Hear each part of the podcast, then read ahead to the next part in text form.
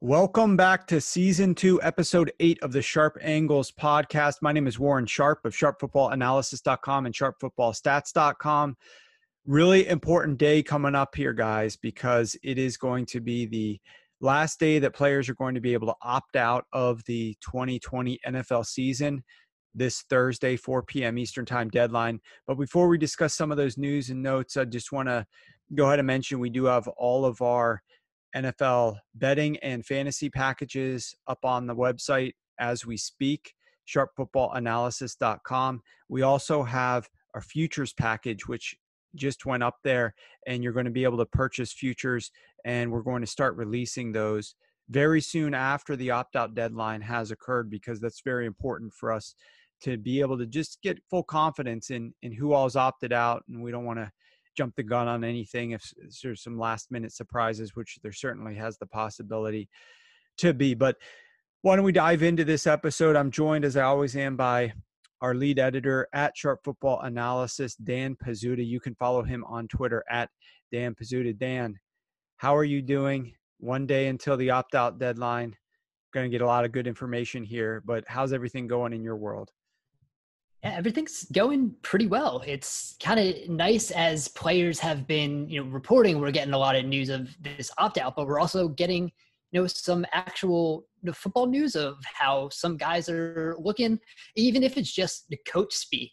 We're getting, you know, Bruce Arians talking up Ronald Jones. Like even whether like he really means that or not, it's nice to hear a coach talk about football again. So uh, I'm I'm really excited that that is starting to happen, and it kind of it, it feels like the season is is going to happen, and it's getting closer, and and that's that's a nice feeling. Absolutely. I mean, it's definitely great in the background to be able to get updates on NBA scores, to see the NHL playoffs resuming, to see uh, Major League Baseball playing games, and just everybody on Twitter seems to have slightly better positive outlook on on uh you know because all everybody that we pretty much follow most everybody is is in the sports world so you know most of the people that we're following have have gotten a little bit better positivity in their in their timelines and that's always a good thing especially when you're still sticking around the house for the most part um, so i love that I, I think We've got um, an interesting 24 hours in front of us as we record this on Wednesday evening to just go ahead and see what goes on with this opt out. But let's just dive right into that, guys. The, the biggest news is, of course, the 4 p.m. deadline. Up at sharpfootballanalysis.com, one of our sticky pages on the content tab is our list of NFL players opting out of the season because of coronavirus concerns. We have a lot of background in case you don't know enough about this uh, in terms of the deadlines, as well as the two areas in which a guy can still opt out even after this 4 p.m. deadline. So there are a couple of scenarios. We won't go into that, but it's listed up on the website. You could check that out. We also not only we do we have a tracker, the tracker is sorted based on which teams are most impacted by the opt outs. And we also have a tracker that lists out the number of players total and the percentage. So we, thus far as of this recording, have seen 60 NFL players opt out from 22 different teams, and that includes 17 starters and 43 backups. So most of these guys obviously have been backups, but when you look at the percentages of the 80 man player, uh, 80 man roster, which camps are allowing, as well as the number of starters, we're right around the same exact percentage. There's been about 2.3% of the players on training camp rosters have opted out, and 2.4% of the offensive and defensive starters around the league have opted out. So it's it's a relatively small number, but we'll see if we have a massive influx that occurs by tomorrow's 4 p.m. deadline. Dan, why don't you talk a little bit about any teams that stand out that people should be aware of that have had you know a few players of key positions or key starters opting out Yeah, I think obviously the the big one is the New England Patriots. They were kind of the first team to really have a big wave, and they have been the one that hit the most at this point. I've got eight players right now. Five of them are starters. Just kind of seems like whether you know New England embrace this more, and Bill Belichick was just like, "Listen, guys, if you need to opt out," and it sounds like a lot of these guys, you know, either are high risk, have someone they know who are high risk. I know a couple of guys. Uh, I think uh, wives are, are uh, expecting. So that's that's a lot of of things to to be thinking about when you think of the on the field impact of this. You have uh, Dont'a Hightower, who was really like the skeleton key of of that defense. Um, and then Patrick Chung too. You put the two of them together, kind of in the middle of that field, and it it's going to be really hard for the Patriots to to figure out what is going to be there. There's they have some potential backups. You have like guys like Ja'Whaun Bentley, who uh, has filled in for Hightower previously. They Patriots took Kyle Dugger in the draft, so you kind of have these guys, but they're younger guys who are going to step in to guys who have had these big roles. Uh, obviously, the Patriots are, I think, the, the biggest hit, but you have that coaching staff that's probably going to be the most likely to be able to adapt. So we'll see. I, mean, think you have the Chiefs who have only had two players, but they were two starters. Uh, Laurent Duvernay Tardif was one of the first guys, and he's, he's a doctor. He's going to help uh, in his community uh, with some uh, COVID patients. And you have Damien Williams, obviously Clyde Edward Helaire is there. So the the Chiefs also have some guys who can step in there. And then I think you look at the Giants, the Giants might be actually the most impacted because you had Nate Solder uh, opt out. He's a cancer survivor. Uh, he also had a, a, child, young child with cancer, so huge reasons uh, to opt out there. But you look at what the Giants are now left with left tackle. Uh, they drafted uh, Andrew Thomas, who's probably now going to slide into the left side. They he was projected to be in the right side to start, um, but that's going to be good. But then uh, Sam Beal, um, just on Wednesday, also opted out. He was projected to be the starting corner uh, opposite of James Bradberry, who was brought in uh, with DeAndre Baker's uh, legal situation uh, playing out. And the Giants don't really have a lot of depth uh, at corner uh, outside of Bradberry. And it was going to be thin with Beal. Now, without Beal, I think that has the potential to really be a disaster for a Giants team that that didn't have a lot. And I think one thing we we should point out is as of recording uh, Bills cornerback Tre'Davious White uh, has told reporters on Wednesday he was you know still considering opting out. So if he does that, that's a huge impact because that's one of the best corners in the league on a defense that's one of the best defenses. And I think Tre'Davious White being able to lock down those number one wide receivers plays a big role there. So that would be huge for a Bills defense if that does indeed happen by the deadline, which you will probably find out uh, shortly after you listen to this podcast. Definitely. And there's a lot of issues here uh, with regard to the Giants, who you mentioned. We talked about their starting cornerback, projected starting quarterback opting out. Like th- this was a team that was the eighth healthy, healthiest defensive backfield. Uh, they had the fifth overall healthiest defense last year, and they were still terrible against the pass. They ranked 31st against the pass. And we're actually projecting that they are going to move from the 26th toughest schedule, so one of the top 10 easiest schedules of pass offenses, now to play the 16th toughest schedule. So a pretty sizable leap up in terms of increase. It's overall the fifth highest increase in terms of difficulty of opposing corner uh, quarterbacks that this defense is going to face.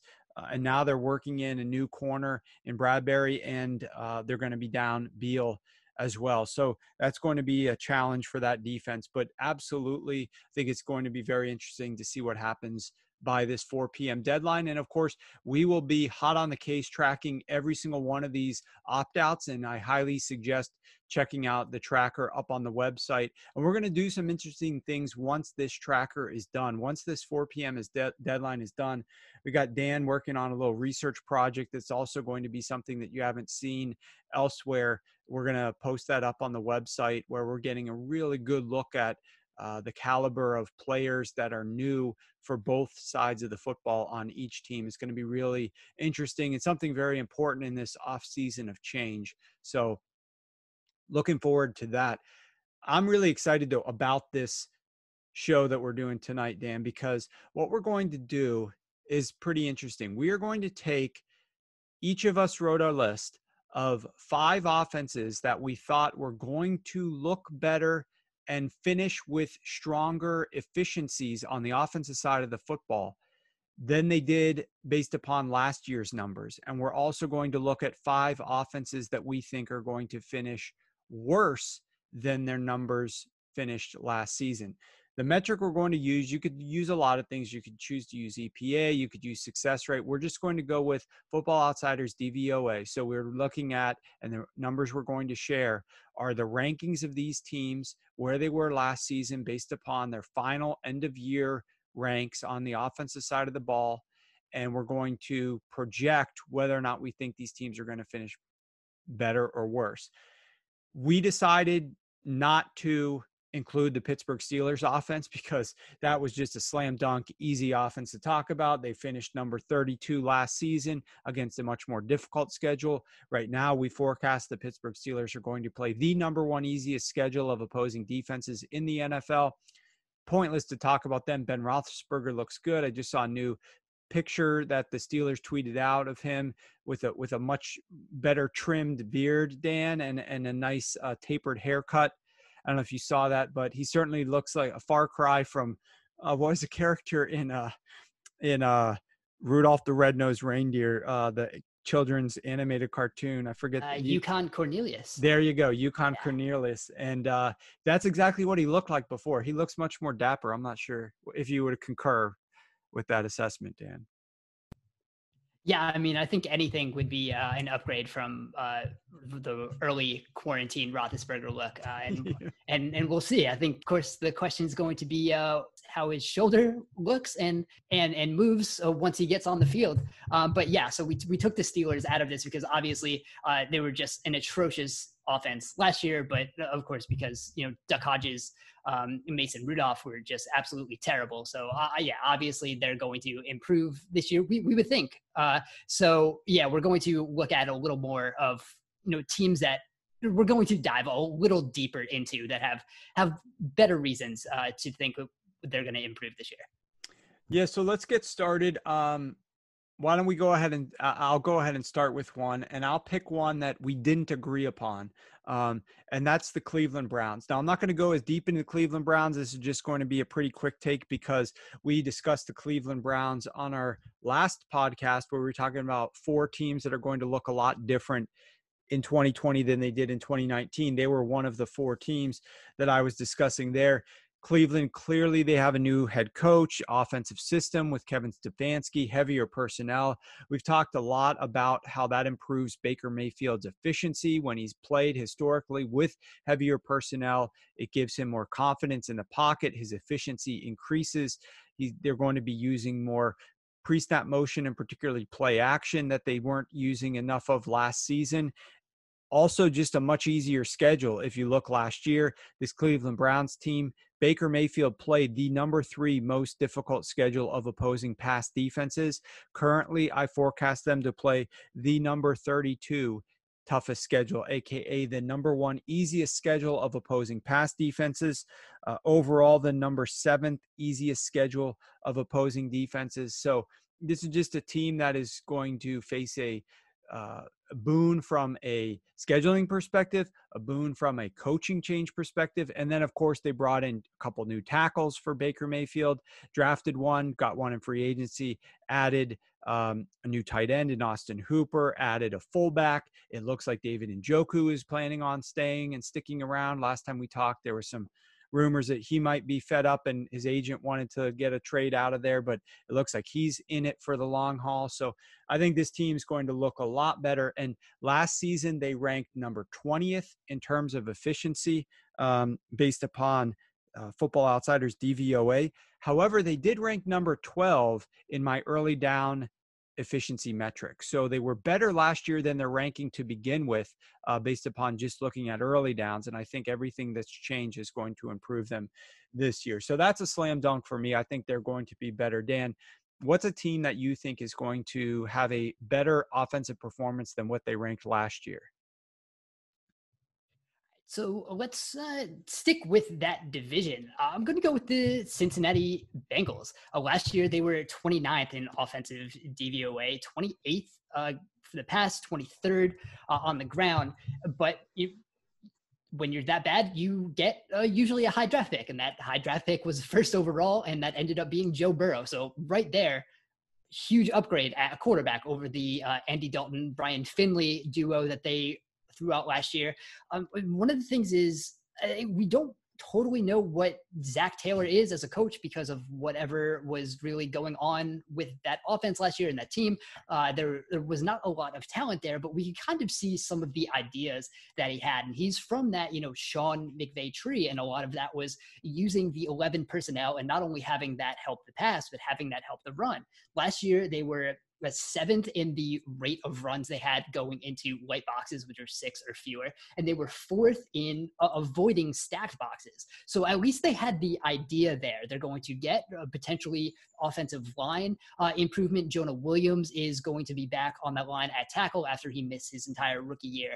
Um, so I think there's there's some good ideas there. And then when you look at the the strength of the wide receivers, that's going to be better. AJ Green is back. You have Tyler Boyd, who's probably going to be in the slot, and you have Tee Higgins, who's a guy I really like coming out of Clemson, their early second round pick. Uh, that's going to be a really strong three wide set uh, with Joe Mixon in the backfield, who can probably uh, be a little more involved in the passing game this year. Uh, we hope. I know that's been a big issue on uh, pre-snap motion, which is our fantasy podcast. I know uh, Rich Hribar has talked up the, the potential of Joe Mixon as a, a pass catching back this year. But I think you have a really strong three wide receiver set that's going to help both the pass and the run. You have that huge upgrade at quarterback. Uh, you have a slightly better offensive line. Uh, so I think there's a lot of things that, that are going to click. And, and, last year they were again 29th, so they don't have to be you know one of the best offenses in the league uh, to to improve. Uh, but I think they can, they can shoot up and, and maybe be you know in that average range. And I think if they do that, that that's going to be a really good thing to to look forward to when you look at when they're really going to be able to start thinking about competing in you know 2021 2022 uh, in Burrow's like second and third years. Yeah and last year if you look at their strength of schedule they played the uh, the number one toughest schedule of opposing pass defenses, the number four toughest overall schedule, as you mentioned, the number 29 schedule. So, very difficult schedule of opposing defenses last year. This year, they're actually facing the number 10 easiest schedule of opposing defenses and the number eight easiest schedule of opposing pass defenses. So just like the Cleveland Browns, this is an offense that's playing a much like a dramatically easier schedule of opposing defenses. Cleveland played the number one, had the number one biggest jump. These Bengals have the number two biggest jump from most difficult to easiest from 2019 to 2020. So uh, definitely think we're going to see improvement uh, from that, that position as well as echoing your sentiments elsewhere. Um, there were a couple of teams that we agreed upon, and we'll hit those right now. One was the Washington football team. And the Washington football team came in number 30 last season in terms of offensive efficiency. And to me, Dan, I think that we're both in agreement here that this team's going to look a lot uh, better. Number one, they play a much easier schedule of opposing defenses. We've got them pegged as playing the 12th easiest schedule of opposing defenses when they played one of the toughest schedules last season. In addition, I just love the fact that you have a proper way to use Dwayne Haskins with Scott Turner's offense last season. It was just as big of a crap show as you could get for a rookie quarterback to enter into. So, hitting this really quickly, when you draft a rookie quarterback and you're allocating enough draft capital to this guy, you want to optimize his reps in camp if possible. And if that's not possible because you're really planning on getting another guy the starters reps, you need to get this guy full practice time before you actually choose to insert him ideally before a bye week but um, you know to get even more practice reps but you want this guy to be taking all the number one mental reps but also the physical reps None of that happened for Dwayne Haskins. Jay Gruden was a lame duck coach entering the season. They brought in Case Keenum. He was the number one QB. Jay Gruden was trying to win games to prevent getting fired with Case Keenum. That started to derail. They started out 0 3. Case Keenum throws a pick in the game against the Giants. And in his first 11 passes, Gruden just rips Keenum out, ticked off at Keenum inserts Dwayne Haskins. Dwayne Haskins didn't take the number one reps during the practice uh, leading up to that game, did not look very good in that game whatsoever. At the end of the day, what happens very next week? Boom, it's not Dwayne Haskins. They go back to Case Keenum. So they're just rotating guys in there. They got a little bit of game uh, play from Colt McCoy at some points. Case Keenum was, or, sorry, Dwayne Haskins was always the number two guy, got inserted multiple times into games when he didn't take starters reps leading into that game. Just a uh, far less than ideal situation. And I could go on and on about the improvements that Scott Turner is going to make from a philosophical standpoint, um, but we don't have time to dive into that. The only thing I'll just simply say is take a look at what Norv and Scott Turner did with Cam Newton in 2018 you're absolutely going to get a far more QB friendly oriented offense this season. Yes, they don't have the right level of talent at some of the positions. No, they don't have great offensive line uh, skill and or depth. That being said, you're going to get play calling and coaching that's really going to help maximize Dwayne Haskins' floor and hopefully the ceiling will be improved as well. I think that this is going to be an offense that doesn't have to move far to look more improved than what they were last year, but I definitely think is going to look improved. Dan, I know you also agreed on Washington, but why don't you talk about another team that we both agreed on, and that was the Indianapolis Colts offense looking a lot better this season than they did last year. Yeah, I think it's it's such an interesting thing because uh, it was also something that uh, you posted on the site um, on Wednesday. It was from uh, the you know Sharp Football Preview a book um, that uh, how good the Colts were to start the season with Jacoby Brissett and how good they were at the start of some of those games um, in the second half of the season, and then things just kind of fell apart. And now you have a, a better quarterback there, uh, obviously uh, in in Philip Rivers, who. Um, you know the Chargers were still one of the better teams in offensive DVOA last year. They still finished tenth. Um, for you know all we you know looked at what Philip Rivers kind of looked like he fell off a cliff last year a little bit, um, but they were still a pretty good offense. You have Rivers now, you coming in with the best offensive line he's probably ever had in his career. I think that eliminates a lot of the pressure. Um, you have a, a three-headed backfield that's probably uh, going to be uh, used much better by Rivers in the passing game, whether it's Marlon Mack catching passes or Nyheim Hines, who potentially could have that role.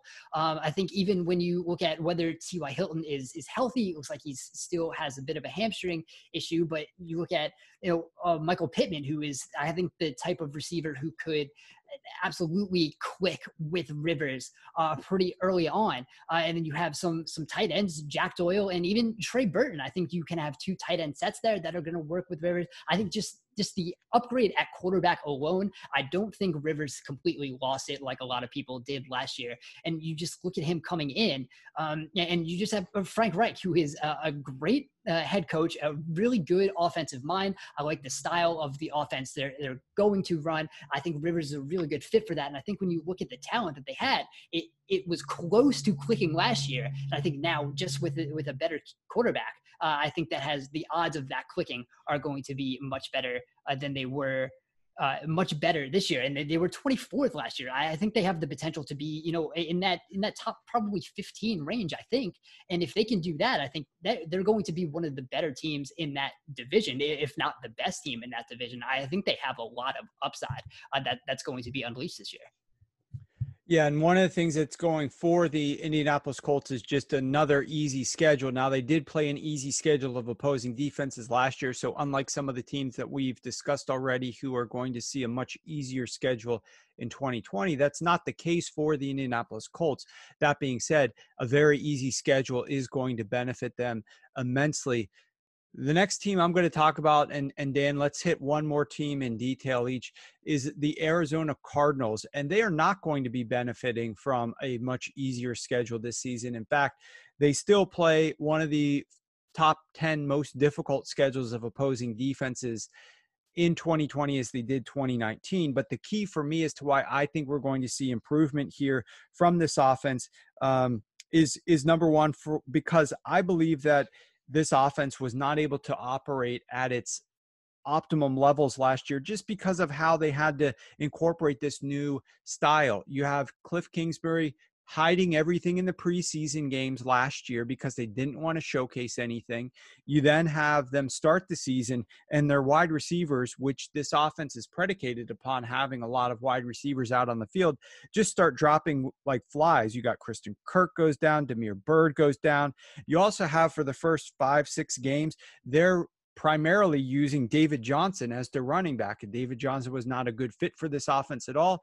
Cliff Kingsbury's working with the ingredients that he was given, decides he doesn't like David Johnson, and they obviously go out and and acquire Kenyan Drake and Kenyan Drake is a much better fit for this offense and he's going to be your number 1 running back to start the season in 2020. I think Kingsbury will have learned a lot about what works for Kyler Murray throughout the course of the 2019 season to better utilize that for 2020. I think he's going to be able to call more plays and have more of a playbook to work with this offseason. So I just think that there's a lot of things that are going to fall in their favor this year, not to mention the fact that they now have DeAndre Hopkins at wide receiver, another really experienced player to throw out there in three wide receiver or four wide receiver sets. So I think this offense is in a really good position to uh, see success, even though they don't fall in the category of many of the other teams that we've been discussing, which are either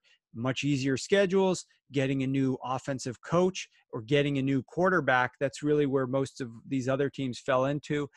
The Arizona Cardinals don't fall into any of those, but I do see more efficiency from them. Dan, let's go ahead and discuss another team that you think has a better ceiling for their offense in 2020 let's go with the team that I'm going to probably be way too high on this year, uh, just in general, and that's the Detroit Lions. Um, yeah, I think we think of them as just uh, this team that that couldn't win. Uh, you have gone into a very um, deep detail about some of the ways uh, the Lions were not optimally uh, oh optimally um, going into games and and and coaching and, and strategy, but for what they were doing, especially in the beginning of the year, um, this offense was great with Matthew Stafford. I think you finally had, um, after a couple years of the the Jim Bob Cooter uh, offense that kind of suppressed uh, Matthew Stafford a little bit, and he was this gunslinger early in his career, uh, Cooter came in and was like, "No, we want you to to throw shorter," and that was you know a couple of years that kind of wasted what Matthew Stafford could become. And then in the early parts of last year under Darrell Bevell, uh, this was you know a, a throw it deep, throw it often uh, type offense. And uh, Matthew Stafford for the first half of the year was basically like Jameis Winston without the interceptions. And that's a, a really good quarterback. Um, from uh, weeks one to nine, they were fourth uh, in passing DVOA. And that's when Matthew Stafford was healthy. Uh, and then from weeks 10 to 17, after Stafford was out, they dropped down to 26.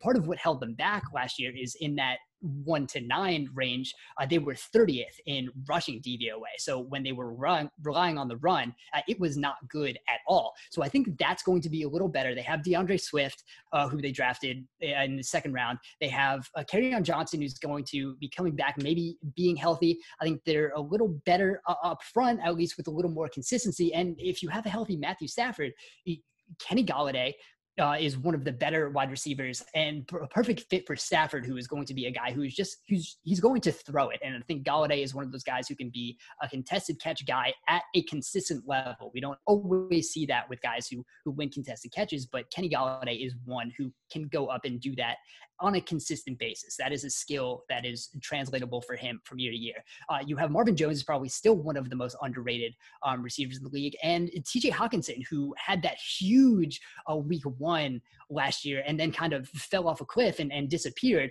And we see that a lot with you know first year tight ends, kind of they don't always make an impact in that first year. I think uh, year two for him is going to be huge. I think he can be a great passing game weapon, especially um, in some of those play action. I think he's he's George Kittle ish Um, I don't want to say anyone is George Kittle because you know Kittle is you know one of the best tight ends right now, but I think T.J. Hockenson has has those types of traits that can translate to being a plus performer uh, in the run and pass game. So I think you you put all of those things together, and this Detroit offense, if everything works, can be really good. Uh, I think, and I think you're going to have a lot of deep passes, um, which uh, is great for Stafford. It's great for those receivers who are able to get open. Um, so I think uh, Detroit, I, they have the potential to, you know, maybe be a top, a top 15, I think at least, maybe top 10 if, if all things go right. And I think they, they should be uh, considered more for the division favorite than, than I think they are right now. Yeah, and Detroit was one that barely missed my cut. I was definitely high on the Lions as well. Two other teams that fell into our top five most improved offenses from 2019. Dan took the Carolina Panthers. I took the Buffalo Bills. So that's two more teams. We're not going to dive into them. Let's put a couple more teams that we thought are going to have better offenses, at least in terms of how their efficiencies grade out year over year. We've got three teams that we agreed on uh, to be in our five offenses that are going to decline compared to what they were ranked in 2019 and I'm going to go with the Las Vegas Raiders. The Las Vegas Raiders ranked number nine in efficiency last season. And ironically, they played the number nine easiest schedule of opposing defenses last year. That's not the case this season. They're going to face a much more difficult schedule of opposing defenses. They now move up to the number seventh most difficult schedule of opposing defenses by my projections. Their passing defenses move all the way up to the second most difficult schedule of opposing pass defenses. I know Derek Carr has made his media tour uh, coming back to camp all about this disrespect card, and he's being tired of disres- being disrespected and, and all of that. And that's that's fine and dandy. Um, I just hate it when guys talk about it, especially guys with holes in their game, in my opinion, like some of the things we've seen from Derek Carr. Not to say that he is sometimes an underrated quarterback because some of his numbers that he has been capable of putting up uh, do exceed the general, I guess, the general impressions of Derek Carr. But that being said, he's certainly not near the top or even above 50% on any of my list of, of quarterbacks in the NFL.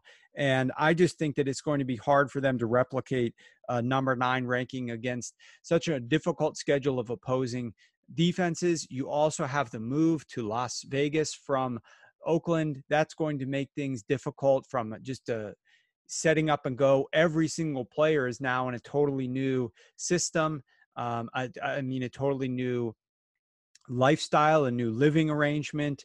Um, and so there's just a lot of off field distractions that are going to be highly prevalent with the Raiders this upcoming season. Um, in addition to you know all the all the travel, just anywhere they even go from Las Vegas is going to be different from a from a travel plan and a traffic perspective, and all of those types of things as well. Um, and I think this is a team that look, I, I like Gruden um, as a coach more so than as a GM personnel type guy. But I just think if we're expecting Henry Ruggs to come in here and, and, and make a like an immediate difference uh, for this team, uh, it's it's going to be tough for that to really be the case right away, and for that to be the difference maker in their season. So this is a team I think that is just going to stand to obviously fall out of the top 10 most efficient offenses. I think they run the ball a little bit too much on early downs. Uh, Josh Jacobs obviously was very impressive last season, did some really good things before he injured his shoulder. Uh, but people are aware of how Gruden's going to use him now, of the things he likes to do with him. I think they got that film on him, and uh, I think it's going to be a challenge for them this upcoming season. Dan, yeah, I, I think uh, I, when you mentioned Henry Ruggs, it's it's interesting because I kind of think he's you know a, a, perfect fit for that and can make an immediate impact but i think so much of the rest of that offense just is unsustainable. And i think if you you know polled people of who the top 10 offenses were last year. I think it would take a lot of people a lot of time before they got to the Raiders and, and figured out they were number nine. Um, but I think it shows that Jon Gruden can scheme up a little bit. But I think so much of, what really went right for them, uh, a lot of yards after the catch, kind of Darren Waller coming out of nowhere. I don't think he's going to be as efficient as he was uh, last year. I think when you have like someone like Hunter Renfrow, that's probably not a sustainable uh, performance. So it's going to be interesting. I, I do think Ruggs is actually exactly what they need and, and, can help and is one of those big play threats. But uh, so much of that other stuff uh, that that went along, I think it's going to be hard for that to keep up, and that's probably what's going to keep them back this year. Yeah, very good point on that. Um, why don't you go ahead and hit one of the other teams that we agreed on? There was uh, two more that teams that we were in agreement that were going to drop off this year. Sure. Let's uh, go with the Los Angeles Chargers, um, who uh, we talked about. Philip Rivers going over to Indianapolis, the team that he is uh, leaving behind. The Chargers were again the 12th in uh, offensive DVOA. Uh, last year. Uh, when I said I think 10th earlier, that was weighted DVOA, which uh, weights uh, the end of the season a, little more. So, but they were still 12th, and and right now they're going into either the season with Tyrod Taylor as the starter, likely uh, eventually Justin Herbert. And I'm a guy who I really like uh, Tyrod Taylor. I, I, think he was underrated when he was starting for uh, the Bills. I think we can completely write off whatever he did um, in those couple of games with Cleveland, as we can with kind of anything that happened in that Cleveland era. Um, you know, he, he's a guy who's going to be short, has, has a really good deep ball. Um, it doesn't throw it often, um, but the, the Chargers don't really have a lot of guys who are going to go deep. I think their number, their the receiver who can get deep most often is Mike Williams, but he's also not a guy who's going to separate a lot. And Taylor is not that kind of guy who's going to be throwing into tight windows like that. I think you're still going to have plenty with Keenan Allen, and there's still going to be plenty with Austin Ekeler. Um, but I just don't think the the upside I, I, don't think is there right now, especially if they go to Herbert, uh, who was a little underwhelming as a, a, college prospect. So I think there's still a lot to be determined there. Um, and just I think without Philip Rivers, without really the the matching uh, of what uh, Rivers' skill set and some of the skill sets that were there in that Chargers receivers, I don't think the skill positions are really set for what those quarterbacks are right now. Uh, and I think that's going to take a, a little bit to adjust uh, on both sides there. And I think the, the Chargers offense is going to take a, a bit of a step back this year. Yeah, very good point. Exactly, especially when you talk about some of the timing and the you know efficiency that he's going to get from those skill players and all the things that kind of he didn't have, he did not even have to talk to Keenan Allen. They just were on the same page on a lot of different things. That takes a while to build, and we haven't had an off season like we typically have. So that's going to be challenging, as well as the whole new side, the whole right side of that offensive line is brand new, so there's less continuity. They also have a couple of older guys on that line, um, so injuries could be a factor, as well as other issues that may pop up in the course of the season. I, I do agree with you um, on that one. I'll go with one more team that we were both in agreement on, and that was the Minnesota Vikings. The Minnesota Vikings were a team that ranked 10th in efficiency last season. Uh, and we just talked about their offensive coordinator from last year is now the head coach of the Cleveland Browns. So that's going to be uh, a new offensive system. I don't necessarily think it's going to be that big of a drop off in terms of the offensive coaching with Gary Kubiak and some of the things he was doing because that was already integrated a little bit into what they were doing some of last season. But you're talking about a number of players that um, I just don't know that they're going to have the same upside obviously we know the biggest move is Stefon Diggs. He left and he's now Buffalo's number one wide receiver. You have a slightly increased difficulty in terms of strength of schedule. This team played the number five easiest schedule of opposing pass defenses last season. That will increase. And in addition, you know, this team ranked number 10 in overall offensive efficiency, but they ranked worse than that in on early downs. So they weren't quite as efficient on early downs. Um, this is a defense that I think is losing, and I'd like you to chime in here, Dan, but they're losing a lot of players on the defensive side of the football. And I don't know that they're going to have, especially this offseason, quite as good of a defense moving into this year. And when you don't have as good of a defense, you're less likely to be in situations where you can be balanced and call optimal plays as an offense. You may be in more situations where you're down a little bit in the in late in game situations and you have to put your pedal to the metal and go for it and be more predictable. And I don't know if that's a situation that Kirk Cousins necessarily would thrive in, especially without Stefon Diggs there. They're incorporating a rookie wide receiver there uh, in Justin Jefferson. So I just think that there's a lot going on from an offensive perspective, and I don't love how much they rely on the run game to begin with. And I just think that there's a, couple of pieces, whether it's the offense coordinator leaving, whether it's Stefon Diggs not being there, or whether it was just like this overall magical season that they had last year with a lot of play action and efficiency gain from that, that's just not going to be quite the same in 2020. But what are your thoughts on some of the things that you know you were thinking about as it relates to the Vikings? Yeah, I think the, the defense is an interesting point for how much talent uh, they did lose um, and how much talent is, is still kind of questionable. And I think that that helped set up the offense a, a lot.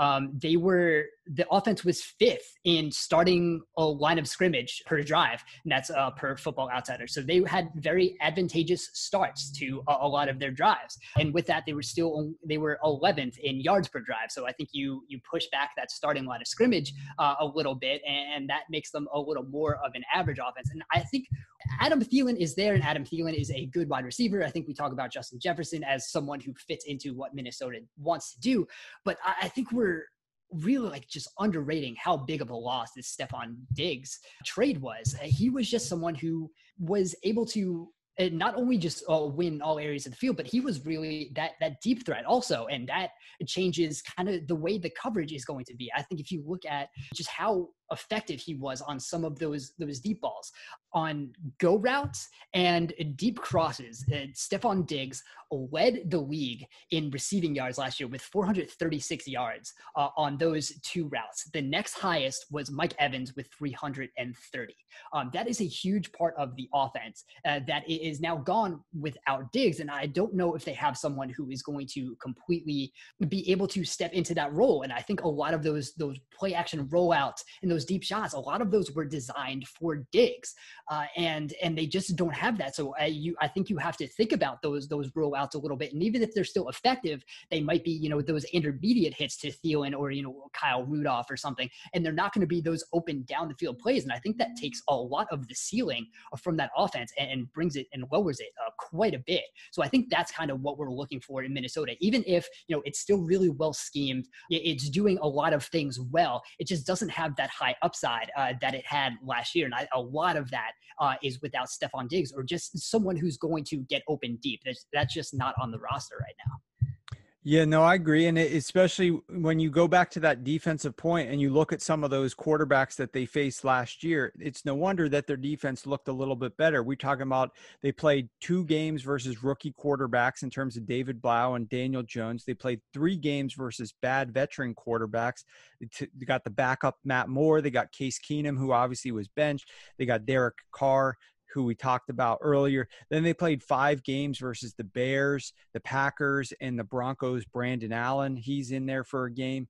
Um, and then when you look at like the respectable quarterbacks they face, whether it's Matt Ryan, who threw for over 300 yards, or Carson Wentz, who also did the same, or Philip Rivers, who also threw for 300 yards, or Matthew Stafford, who threw for 364, or Dak Prescott, who almost threw for 400 yards. Like you're talking about all these guys put up numbers against that defense. Now they have so many new pieces back there. I just think it's going to be a challenge to get them to play close to that same level when they're facing, you know, they may not be facing Carson Wentz and, and Matt Ryan and some of the top QBs in the NFL on a weekly basis, but probably not going to have to face the dregs of what they were trotting out last season very often. What's a team that you also noted that I did not note that is different from our list?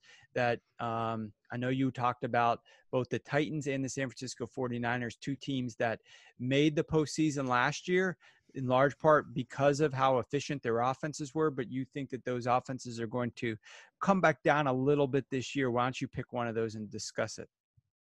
Let's just uh, go with the the Titans. I think the San Francisco can still be uh, quite good. I just don't think they're going to be as good as they were last year. We talked in one of the previous episodes kind of about about their run game that wasn't you know this crazy efficient run game. It was just something that worked uh, with well with their passing game and it was efficient enough. But the Tennessee Titans, it's just uh, so much of this is just going completely unsustainable from what they did. It was great last year, uh, but when you look at the amount of uh, red zone trips they had that ended uh, in touchdowns, um, it's just it's not going to uh, continue um, this year. They were Um, so they ended up third in uh, points per red zone trip.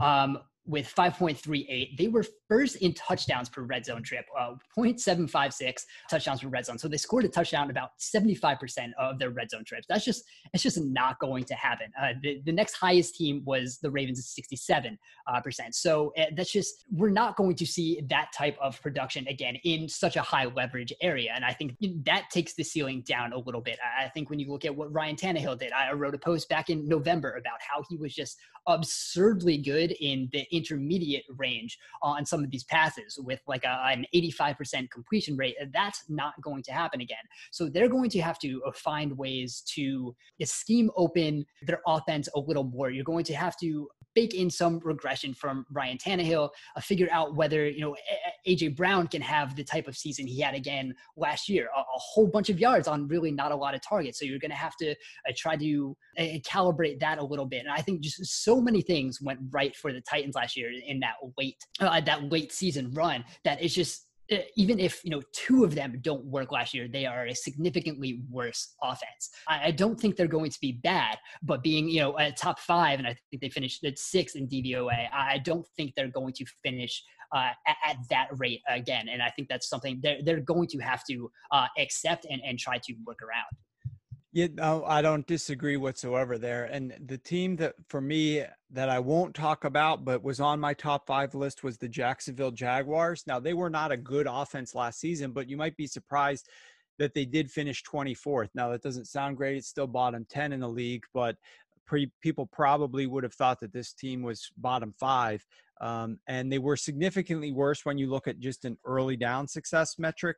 Uh, that they were one of the bottom three teams in the NFL last year, but they did finish 24th overall in offensive efficiency. I think they're just really going to struggle this upcoming season. Not that they play a tremendously more difficult schedule, but talking about a team that's a little bit more interesting to discuss would be the Green Bay Packers. And I've talked a little bit about the Packers and some of their issues previously. So I'll just try to summarize it by saying number one, they do face a much more difficult schedule. They played the 19th toughest schedule of opposing defenses last year. They play the ninth toughest schedule this year. So a top 10 schedule of opposing defenses. They did not have to deal with that um, last season.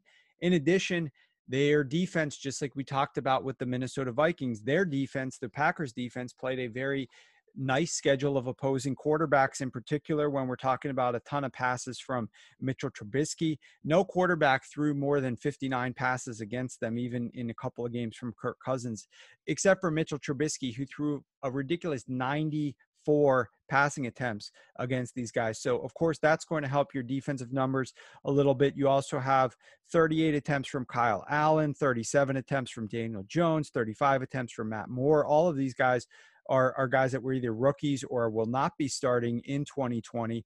Joe Flacco on the list as well. We also had Derek Carr, um, and it goes on and on to include Dwayne Haskins and David Blough, et cetera, et cetera. So this defense is going to be challenged more, which is going to put their offense in less opportune situations where they're going to have to win the game as opposed to just be able to play efficient and call plays that the defense doesn't know is it going to be pass or is it going to be run.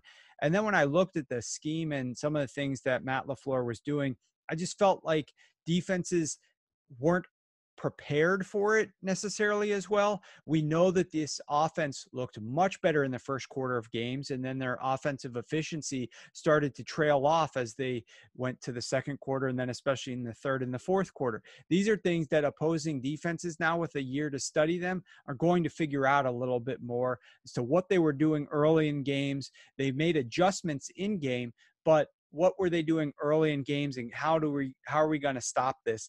The other thing is they really didn't do anything to improve their offense whatsoever. Um, you know we know famously what they did with their three draft picks to start the uh, to start the draft off. They have a new right tackle that they had to replace but their primary receivers they didn't do anything except for go out and get Funchess, but he's now opted out of the season, so he's no longer available to them as well. And I don't buy any type of narrative that Aaron Rodgers is suddenly going to play better because he's got a quarterback that was just drafted behind him. Uh, so I just think that this offense is definitely due for some regression, in part because The defense is going to make their life more difficult, but primarily just because I think that off opposing defenses are going to figure out a little bit more about what they were doing earlier on in games and putting the kibosh on that. Um, anything else, Dan, that you noted? This was a pretty fun exercise. I thought talking through some of these offenses, and we definitely want to come back and hit some of the defenses. But any other tidbits that you think we left off? Yeah, I think just to note, I think the the Green Bay split, uh, especially the passing uh, from the first half of the season to the second half of the season, uh, was huge. Um, for Football Outsiders, from weeks one to nine, they were sixth in passing DVOA. From weeks ten to seventeen, they were twenty third.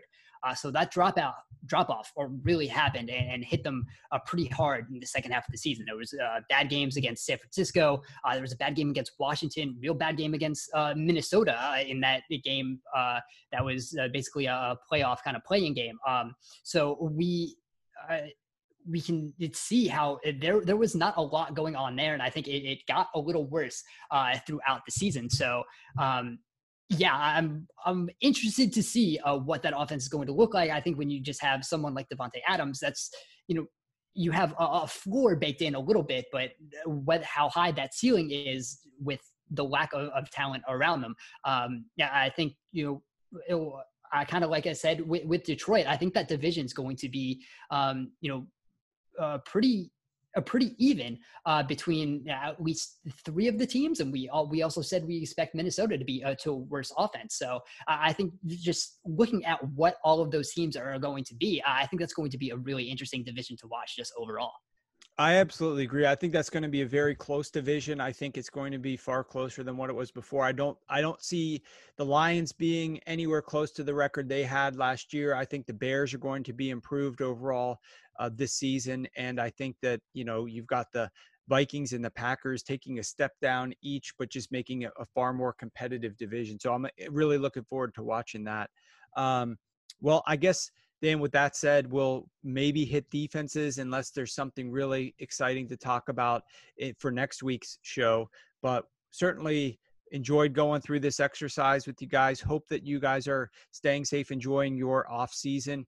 We're getting ready for the final opt out list, so pay close attention to those that will end tomorrow, well, Thursday at 4 p.m.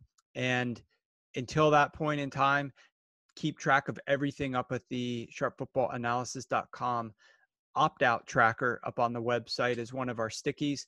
We'll be updating that throughout the course of the day, as we mentioned earlier. Be sure to check out the 2020 football preview if you haven't already got that. The season is definitely happening.